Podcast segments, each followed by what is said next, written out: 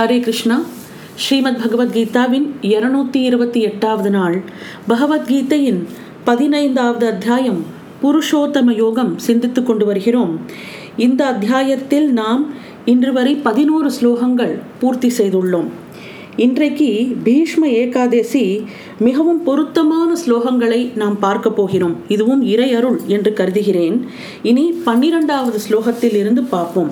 அதாவது பரமாத்ம தரிசனம் அடைந்தவர்கள் அதை எப்படி காண்கிறார்கள் என்ற ஒரு கேள்விக்கு விடையாக வருகிறது தான் இந்த ஸ்லோகங்கள்.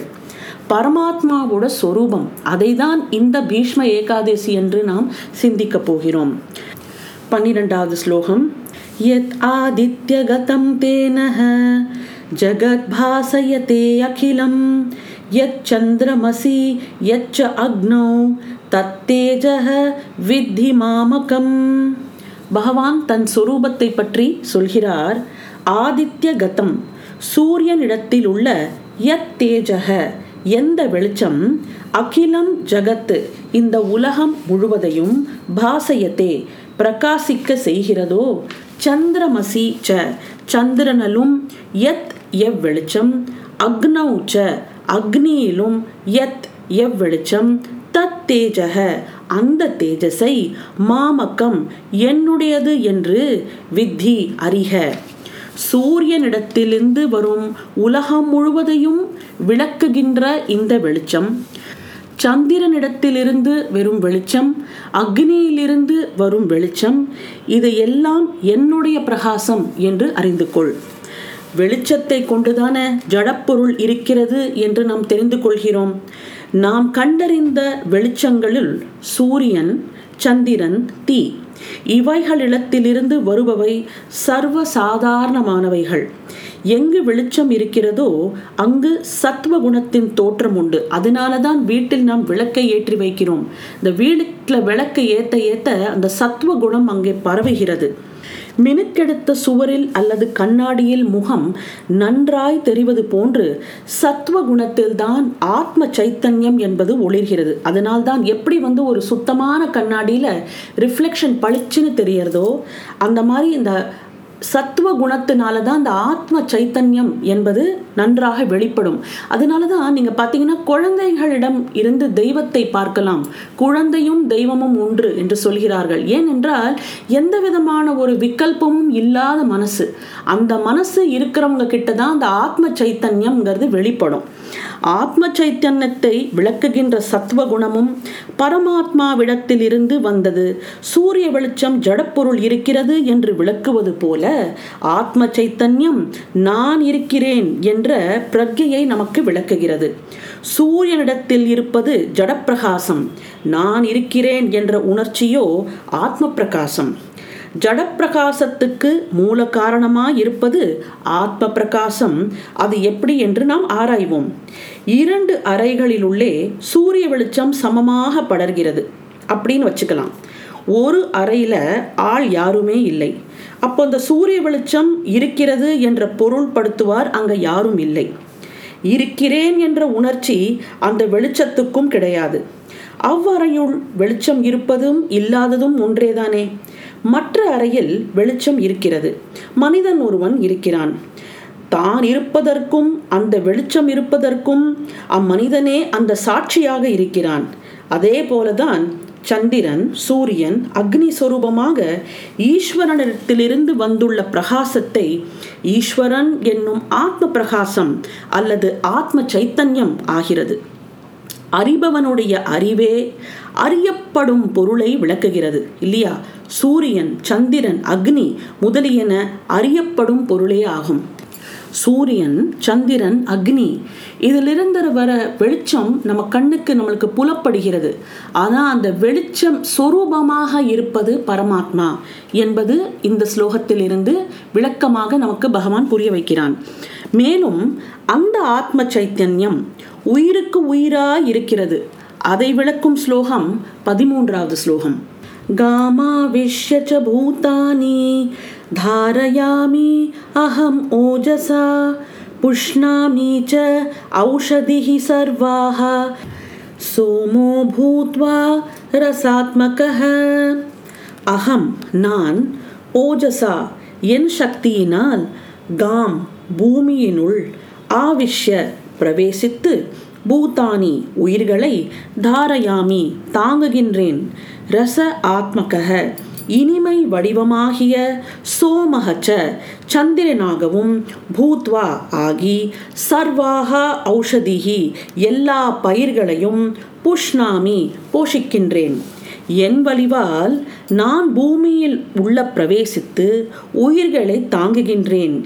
இனிமை வடிவாகிய சந்திரனாகவும் ஆகி பயிர்களை எல்லாம் போஷிக்கின்றேன்.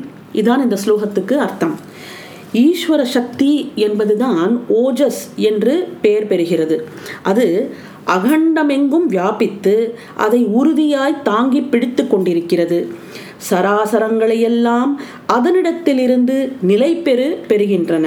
இப்போ சுவைக்கேற்ற ரசம் சந்திரனிடத்திலிருந்து வருகிறது என்பதும் அது படிவதால் தான் பூமியில் உள்ள பயிர்கள் எல்லாம் செழித்து வளர்கின்றன என்பதும் அவைகளின் இயல்பை நன்கு பெற்று வருகின்றன என்பதும் கோட்பாடு.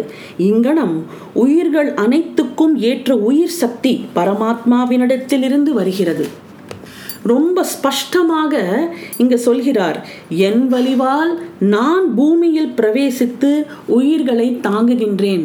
பகவானோட அவதாரம் அத்தனையுமே கடமையால் வந்தது அல்ல. கருணையால் வந்தது. இப்போ நம்மெல்லாம் இந்த பூமியில் வந்தது கர்மாவை தொலைக்கிறதுக்காக வந்திருக்கிறோம். ஆனால் பகவானோட என்ட்ரிங்கிறது கருணையால் ஏற்படுகிறது. நான் என் வலிவால் என் சக்தியால் இந்த பூமியில் பிரவேசித்து அனைத்து உயிர்களையும் தாங்குகின்றேன் என்று சொல்கிறார். இனிமை வடிவமாகிய சந்திரனாகவும் ஆகி இந்த பயிர்களை எல்லாம் போஷித்து கொண்டு வருகிறேன். இந்த உலகத்துல இருக்கிற செழிப்பு அத்தனையும் பரமாத்மாவோட சக்தியினால நடக்கிறது என்கிறது இந்த ஸ்லோகம் நமக்கு விளக்கி கூறுகிறது பரமாத்மாவிடத்திலிருந்து வரும் மூன்றாவது வல்லமை என்ன என்று பார்ப்போம் பதினான்காவது ஸ்லோகம் அகம் वैश्वानरः भूत्वा प्रणिनां देहमाश्रितः प्राणापानसमायुक्तः पञ्चाम्य अन्नं चतुर्विधम् அகம் நான் வைஸ்வானரக வைஸ்வானரன் என்கிற உதரக்கணல் பூத்வா ஆகி பிராணினாம். பிராணிகளுடைய தேகம் தேகத்தில் ஆஸ்ருத்தக இருந்து கொண்டு பிராண அபான சமாயுக்தக. பிராணனுடனும் அப்பானனுடனும் கூடி சதுர்விதம் அன்னம். நான்கு விதமான அன்னத்தை பச்சாமி ஜீரணம் செய்கிறேன். அதாவது இந்த உதரக்கணல் இந்த உடம்புல ரத்த ஓட்டம் இருக்கும்போது ஒரு சூடு இருக்கு பார்த்தேல அந்த சூடு பகவான். இந்த சூடு இருக்கிறதுனால தான் ஜாடராகினிங்கிற அந்த அக்னிங்கிறது நம்ம வயத்தில் இருக்கு. அதனால தான் நம்மளுக்கு ஜீரணாசக்தி. ஜாடராகினி செத்து போய்விட்டால் ஜீரணமே ஆகாது. வயதாக ஆக அந்த ஜீரண சக்தி குறையறது இல்லையா? ஸோ இந்த ஜாடராகினியாக பகவான் இருந்து நம்ம சாப்பிட்ற இந்த சத்துர்விதமான அன்னத்தையும் அவன்தான் நமக்காக அதை டைஜஸ்ட் பண்ணி கொடுக்கிறான். அவன்தான் நமக்காக ஜீரணம் செய்கிறான். என்பதை விளக்கும் ஸ்லோகம் இந்த பதினான்காவது ஸ்லோகம். உதரக்கனலாக நான் உயிர்களின் உடலில் இருந்து கொண்டு பிராண அபான வாயுகுலனன் கூடி நான்கு வித அன்னத்தை சேமிக்கிறேன் என்று பகவான் சொல்றதுக்கு என்ன அர்த்தம்? வயிற்றுக்குள் இருந்து கொண்டு உணவை சேமிக்கும் அந்த அக்னிக்கு தான் வைஸ்வானரன் என்ற பெயர் ஏற்பட்டுள்ளது. அதற்கு உணவு நான்கு விதத்தில் அளிக்கப்படுகிறது. இந்த உணவு நம்ம சாப்பிட்றது நான்கு விதமான உணவுகள் சாப்பிடுகிறோம். அது என்ன? மெல்லுதல் உறிஞ்சுதல் நக்குதல் விழுங்குதல் ஆகிய நான்கு விதங்களில் உணவானது உட்கொள்ளப்படுகிறது. ரொட்டி போன்ற அந்த கடின பதார்த்தத்தை நாம் மென்று சாப்பிடுகிறோம். இளம் நுங்கு போன்ற பதார்த்தங்களை உறிஞ்சி குடிக்கிறோம். இளநியை நாம் உறிஞ்சி கொடுக்கிறோம். அதே போல தேனை நக்கி சாப்பிடுகிறோம். பாயசத்தை விழுங்குகிறோம். ஆக மெல்லுதல் உறிஞ்சுதல் நக்குதல் விழுங்குதல். இந்த நாலு விதமாக உணவு என்பது உடலுக்குள் செல்கிறது. அப்போ இவை யாவையும் ஜீரணம் செய்வது வைஸ்வானரன் என்கிற அந்த அக்னி. அந்த அக்னி தான் நான் என்று பரமாத்மா இந்த ஸ்லோகத்தில் கூறுகிறார். இந்த அக்னி என்பது ஆற்றல். உணவை ஜீரணிக்கும் அக்னி மட்டும் இல்லை இப்போ ஒரு சில பேருக்குள்ள ஒரு சில வேலையை செய்ய அந்த ஆற்றல் இருக்கு பார்த்தீங்களா அந்த ஆற்றலும் பரமாத்மாவின் சொரூபமே. ஆற்றல் சொரூபமாக இருப்பது மட்டுமல்லாமல் மற்றொரு மகிமையும் பகவானிடம் உள்ளது. அதை கூறும் ஸ்லோகம் பதினைந்தாவது ஸ்லோகம். இந்த பதினைந்தாவது அத்தியாயத்தில் வர இந்த பதினைந்தாவது ஸ்லோகம் மிகவும் மிகவும் ஒரு அற்புதமான ஸ்லோகம். இதோட அர்த்தத்தை படிக்கும்போது கண்ணில் ஜலம் வந்துடும் அந்த அளவுக்கு ஒரு பியூட்டிஃபுல்லி எக்ஸ்பிளைன்டு ஸ்லோகா. இந்த ஸ்லோகத்தை பார்ப்போம். இதை ஒரு ராகமாக பார்க்காமல் சிலபல் சிலபலாக பார்ப்போம். சர்வசிய ச அகம் ஹிருதி சந்நிவிஷ்டோ மத்தக ஸ்மிருதிர் ஞானம் அப உகனம் ச. வேதைश्च சர்வே அகம் ஏவ வேத்யக வேதாந்த கிருத் வேதவித் ஏவ ச அகம். அதாவது அகம் நான் சர்வசிய எல்லாருடைய ஹிருதி ஹிருதயத்தில் சந்நிவிஷ்டக தங்கி இருக்கின்றேன் ச மேலும் மத்தக என்னிடமிருந்து ஸ்மிருதிஹி ஞானம் ஞாபகம்னு அர்த்தம். ஞானம் ஸ்மிருதி என்றால் ஞாபகம் ஞானம் என்றால் ஞானம். அபோகனம் ச அவற்றின் அழிவும் சர்வே வேதைஷ்ச எல்லா வேதங்களாலும் அகம் ஏவ வேத்யக நானே அறியப்படும் பொருள். ஆகிறேன் வேதாந்த கிருத் வேதாந்தத்தை செய்தவனும் வேதவிச்ச வேதத்தை அறிந்தவனும் அகம் ஏவ நானே. அதாவது எல்லாருடைய உள்ளத்திலும் நான் வீற்றிருக்கிறேன். நினைவும் ஞானமும் அவற்றின் அழிவும் என்னிடத்திலிருந்து உண்டாகின்றது. வேதங்கள் எல்லாவற்றிலும் அறியப்படும் பொருள் நானே. வேதாந்தத்தை செய்பவனும் வேதத்தை அறிந்தவனும் நானே. அதாவது எல்லாருடைய உள்ளத்தில் பிரக்யை அல்லது அறிவு சொரூபமாக பரமாத்மா இருக்கிறார்.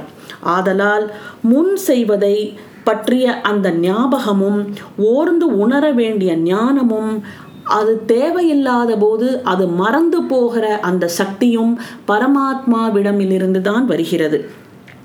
இப்போ தேவையாக இருக்கும்போது நமக்கு ஒரு சில விஷயங்கள் ஞாபகம் வந்து அந்த ஞாபகத்தை வைத்துக்கொண்டு ஒரு கோர்வையாக ஒரு செயலை நாம் செய்கிறோம்.